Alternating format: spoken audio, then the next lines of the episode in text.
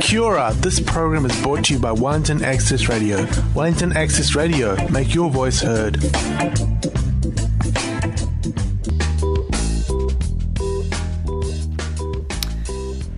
Kia Wellington. B-side stories from Wellington Access Radio 106.1 FM. Stories of the people who make Wellington tick. I'm Laura. And in the lead up to local elections, I've been having conversations with some of the new, young, and independent candidates running for office this year. Today is another interview in the series. I'm talking to Harry Smith.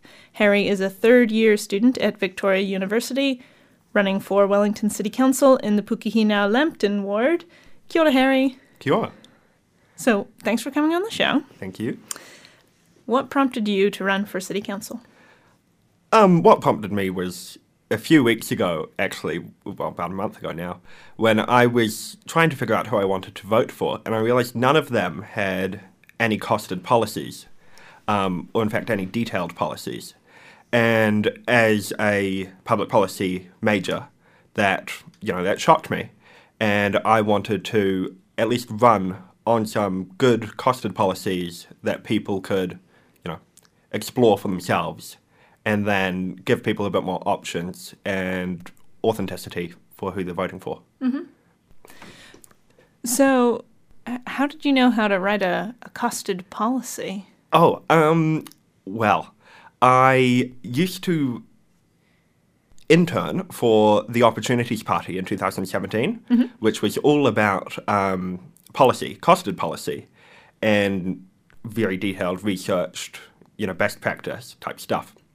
And as a third year public policy major, it's what I've been doing for the past few years, and it just came naturally. And it takes about a week to write a costed policy, and now I have four up on my website with more to come. And that is more than every other candidate in Wellington combined at the Oh, moment. Yeah. so this isn't a normal thing that people take the time to do. Um, it, it's a normal thing at national politics level, Right. um, but it's very unusual in Wellington's local politics. In Auckland, costed policies are much more the norm.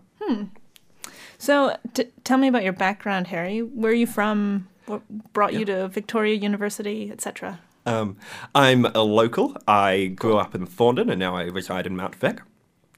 Uh, my entire family has gone to Victoria University. Um, so all six of us. so it just seemed natural and, you know, being able to live at home, you know, cheapest rent around. So I just decided to stick in town and I've, I haven't regretted it. Very cool. Uh, so, uh, what drew you to studying public policy? Pub- well, I'll have to think about this for a second. um, I'm a bit of a stats nerd, as well as um, interested in social issues. Um, so I figured it was natural that if I wanted to work in the public service, then being a policy analyst and making sense of you know figures and data would be what I wanted to do. And then um, um, yeah, well, at first I wanted to be a lawyer, and that just wasn't me. That wasn't stats or um, data driven at all. It was, um, it wasn't even you know ethical, ethics based or anything. It was what's written down in the law, and then you just sort of have to go with it. And I realized, well, then perhaps writing laws and policy and regulations would be much more my thing. Did you do some first year law papers? I did, Yeah. and I really didn't enjoy it. Right. it's not uncommon for people to find law isn't exactly what they thought it was going to be. Yeah, it's um, I, I thought it was going to be a bit more, you know, discussion about the law and you know a bit of debating and back and forth, and then it was just, you know, the lecturer getting up, you know, a few- couple times a day and telling you this is how it is and this is what you're going to be doing for the rest of your life, and it was just it sucked. I would not recommend it to Right. anyone. Um, And you clearly are quite involved in politics. You you're en- you've engaged in TOP. Can you talk about what drew you to that? Yeah, so I'm a member of TOP, but Yeah. running as an unaffiliated candidate. Um, obviously, because TOP doesn't engage in local elections. Um, and what drew me to that was that they had uh, detailed policies, kind of like the Greens have detailed policies too. Um, they're the two parties who are known for that. And what drew it to me was that it gave you something very substantial that you could look at and critique and then criticize and have a bit of back and forth. And it really highlighted something that is not well understood in New Zealand politics, which is that most people seem to argue for the same stuff, basically. Um, they tend to argue for, you know, a bit left wing social values, um, you know, a sort of just pretty run of the um, run of the mill rate of tax, and then um, you know just promoting the economy and that sort of stuff, and that it doesn't change between the major political parties, which means the very adver- adversarial nature of politics doesn't give you anything to to build on because it's just parties attacking each other with no substance behind it. Um, I I have been chatting to young candidates in particular because I perceive there's this there's this emerging movement of young people getting involved in politics. Do you feel like you're part of a movement of young people who are engaging in politics in a new way? Um, not particularly, because I think I've got a a bit of an a more of an old school uh, philosophy about representative democracy, which is that your representative doesn't represent you as an individual; they represent policy ideas, and then it is your job as a voter, as an intelligent voter, which all voters are, to go out there and find out what's best for you, and then get it implemented. Elect people who you like, and then implement it. And that is the people who I want to speak to. And what are the issues that you care about most? What are those policies that you've already uh, mocked up and you're running on this this year? Um, so at the moment, I have a policy on free public transport. free public Free transport. public transport, which um, well over 100 cities around the world have free public transport. Um, and it has been shown to increase ridership by over 50%. So all journeys that start and end in Wellington under my policy would be free. Um, and that is because we are planning on spending $6.4 billion over the next few decades on road infrastructure to favour cars. But one, lots of people can't afford cars, and two, you don't have um, enough. Well, it's impossible to build your way out of congestion because um, of something called induced demand, which is when you build a road, pe- you know, people see all this empty space, and then they decide to drive to work, for example. Um, which means you get right back where you started. So what you need to do is you need to much more heavily emphasize public transport than you do at the moment, and treat it as an extension of your right to free movement. You know, you, we can get up. Most people can get up and walk where they want, um, and public transport is an extension of that right because in cities as large as Wellington, you need to be able to get where you go for free with the lowest environmental footprint and with the lowest cost on society. Neat. Yeah. Free public transport. That that'll that'll make my um, bus journeys a bit softer on the pocketbook. Yeah, well, definitely. And that is paid for by my second policy, my most con- controversial policy, actually, which is congestion charging, which everybody loves to talk about. Okay, explain what that idea is. um, so, congestion charging or congestion pricing is the idea that um, when people converge into an area like Wellington City, um, coming from mostly from Porirua and the Hutt Valley, um, they impose a burden on the local infrastructure.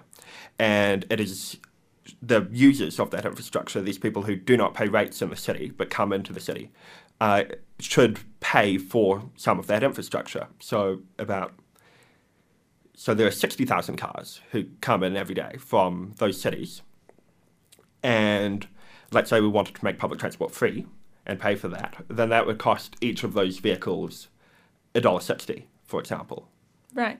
um, to come into the city, and charging a dollar sixty w- would reduce congestion by about fifteen to thirty percent, according to a study by Auckland Transport.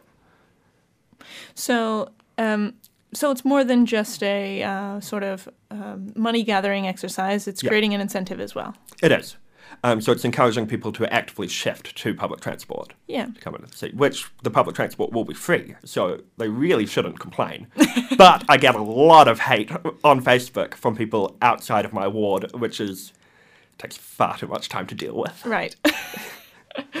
um, okay. And um, how about some of your social policies or Yeah, the things that you um, think about um, homelessness and things like that? Yeah, so I have a zero homelessness policy, which is currently being proofread and should be up uh, today when this recording goes up. Great. Um, and the idea is to reduce homelessness to something called functional zero homelessness, which is when, um, say, if you can't stop someone from becoming homeless, they should have access to a safe, permanent house, not an emergency accommodation, but a real house, as soon as possible, within days. Um, and they should transition to that with all the social services they need to no longer be homeless, and then eventually rebuild their lives from there. Um, and that will cost about $20 million a year um, to tackle the 2,100 homeless people in Wellington. It's 1% of the population. Um, So they need houses to go into. Is that is Yes, that also do. part of the policy? yes, um, so Wellington is currently in the process of building 750 new houses. But because there are um, 2,000 homeless people and the average um, homeless unit size is 1.6 individuals, that means you need another 500 homes to house all those people. So you have to build another 500 um, houses. But in the grand scheme of things, that's not that many. Um, it will cost you know, millions of dollars, but you'll recuperate that over a number of decades. Um, now, I would love to hear about how your campaign is going so far. How how do you find it running for city council? Um, actually, I have one more policy. Can I talk about it? Yeah, throw it in there. Okay. Um, no, so my, my longest policy is something that I'm, I'm, it's one I'm proudest of. Right. It's 3,000 words. God, it's. Right. So the longest policy by the Wellington Greens, for example, is two sentences. Ah, okay. Yeah. Um, so it's a bit of a difference. Yeah. And um, in Wellington, you have something called differential rating, which is how we pay for stuff. You get rates based on your property type. And that um, the rates actually go up as you d- intensify the land use, which means you're discouraged from um, having intensive land use, and you're much more likely to leave your land empty and vacant, which means land bankers pay lower rates on the dollar than, say, you and I do. So this is a, a term that I heard at a council debate um, uh, just a week ago, Yeah. and I wasn't quite sure what land banking really was. But can you just explain it to me in a couple of sentences? Okay, so land banking is the idea that uh, people with money to invest buy land and they leave it empty um, until they can sell it at a later date where they'll get capital gains. And capital gains tend not to be taxed in New Zealand, um, for property at least. Um, which means you have um, thousands of properties worth of just empty land sitting around the city and in the outer suburbs where you could ha- house, you know, many, many people, uh, far more than we currently have in Wellington. And the land bankers aren't contributing to any sort of productive, you know, output at all. It's literally just empty land, not even farmland. It's completely vacant. Yeah. So um, back to your sort of uh, rates policy that's going to help to sort of address that. How, how will it solve the issue? Um, so it will um, tax vacant land at a higher rate than what we currently do, and that will um, make the rating system more progressive, and you'll be able to reduce the rates for the bottom forty percent or so of homeowners who tend to be renters, and then the burden will shift to the top twenty percent of wealthiest Wellingtonians. And in the process, you'll raise around one th- uh, 120 million and about 1,700 vacant homes, which aren't land banked but are in a similar category, will also be released onto the market at the same time. So they're released onto the market because Because they're um, charged a fee um, for keeping them empty. Right. And you say, well, if you simply release it onto the market, we won't charge you the fee anymore, and it's a win-win. Interesting. Ah, this will save us having to build so many new houses in Wellington. Al- although some of that vacant land might also become new houses Yeah. as well. Absolutely. Um, got it in one. So you're obviously a bit of a policy wonk. yeah. You like love writing your 3000 word explanations, getting into the detail. Yeah. How's the campaign going? How, how have you been finding it so far? Oh, I've been finding the debates really good. Oh, Um, good. because people who go to debates tend to love policy nerds. Yeah. Um, because at the debates, I like to do a bit of a fact check session where, you know, although it's unpopular to criticize other candidates, um, the fact that they all have such bad policies make it really easy to just tear them apart. And then that seems to be something that the people who go to debates love on social media, it is a bit of a different story. Although the feedback is overwhelmingly positive, you still get a lot of um, negative pushback of people who tend not to read policies and tend not to live in the area. And, you know, I, I've been called both a communist and a neoliberal in the last 24 hours alone. So, would you would you say it takes kind of a thick skin to jump into sort of running for public office? oh, definitely. Yeah. Um, and you you have to have low expectations too. Um, you, you can't go into it expecting to, you know, be everyone's best friend and to, uh, uh, you know, be winning right out of the gate. Um, but you know, slowly getting there. So you're uh, you're a young person, you're a student, and you're also a policy wonk. Yeah. Um, sorry if that's an offensive term. Oh, it's not at all. Good. uh, how would Wellington uh, be different? How would my experience of Wellington be a bit different if there were people like you uh, more represented on the council? Um, well, if there were people like me, more people like me on the council, um, you would have better policy, right? So when walking around the city, you would say, spend less, or let's say you're going around the city, you'd spend less time stuck in traffic. You'd be able to get across the city in your buses faster. Um, you would see fewer homeless people because they'd be housed. And when you're back at home, you would be paying low ra- lower rates. You would have more income, you know, to, to spend, unless you're in one of the wealthiest households in Wellington, in which case you're probably not struggling in the first case. So Ah, cool. Uh, uh, just uh, one one more question because you mentioned you live with your family. I do. So, how, what does your family think of your big bid to Um, run for council?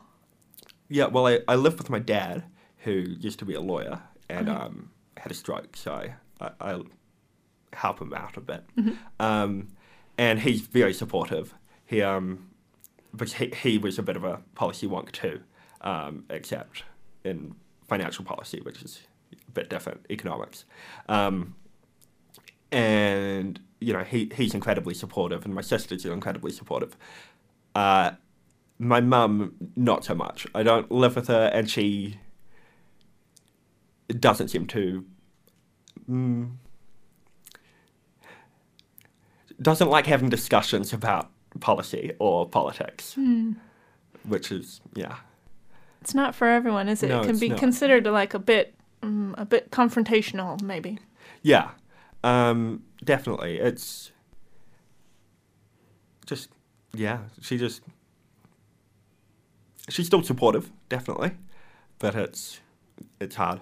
You know, sometimes when you go over for dinner and she's like, "What are you up to?" and it's like, "Still campaigning," and she's like, "Oh, well, that's a waste of time." Oh no. well, it sounds like you um, also have some people who are your cheerleaders and are helping you and supporting you as well. Um, yeah, absolutely. So I've got you know friends and family on the campaign, um, and obviously friends who were involved in TOP are also very supportive, including the um, you know the party leader and some other people are, have been incredibly nice and kind and proofread read my policies and stuff, which is a big help. Um, which means you're less likely to get criticism later on, saying your numbers are wrong. Cool. Um, yeah, but it's obviously as an outsider in or a no name in politics, it's quite hard compared to you know the the incumbents or people with lots of money. Um, so say my entire uh, campaign budget is about 400 bucks, uh, which say Nicola Young, the one of the incumbents, um, received $28,000 in donations from property developers um, for her re-election fund. And then going up against that is very challenging. Um, and the only tool you have to fight back is through being better at debates and having better policy. But I think I've got it beat there. That's great confidence. Yeah. Well, good luck for the rest of the campaign season. Thank you. And thanks for coming on B-Side Thanks. Stories. Yeah. That program was brought to you by Wellington Access Radio.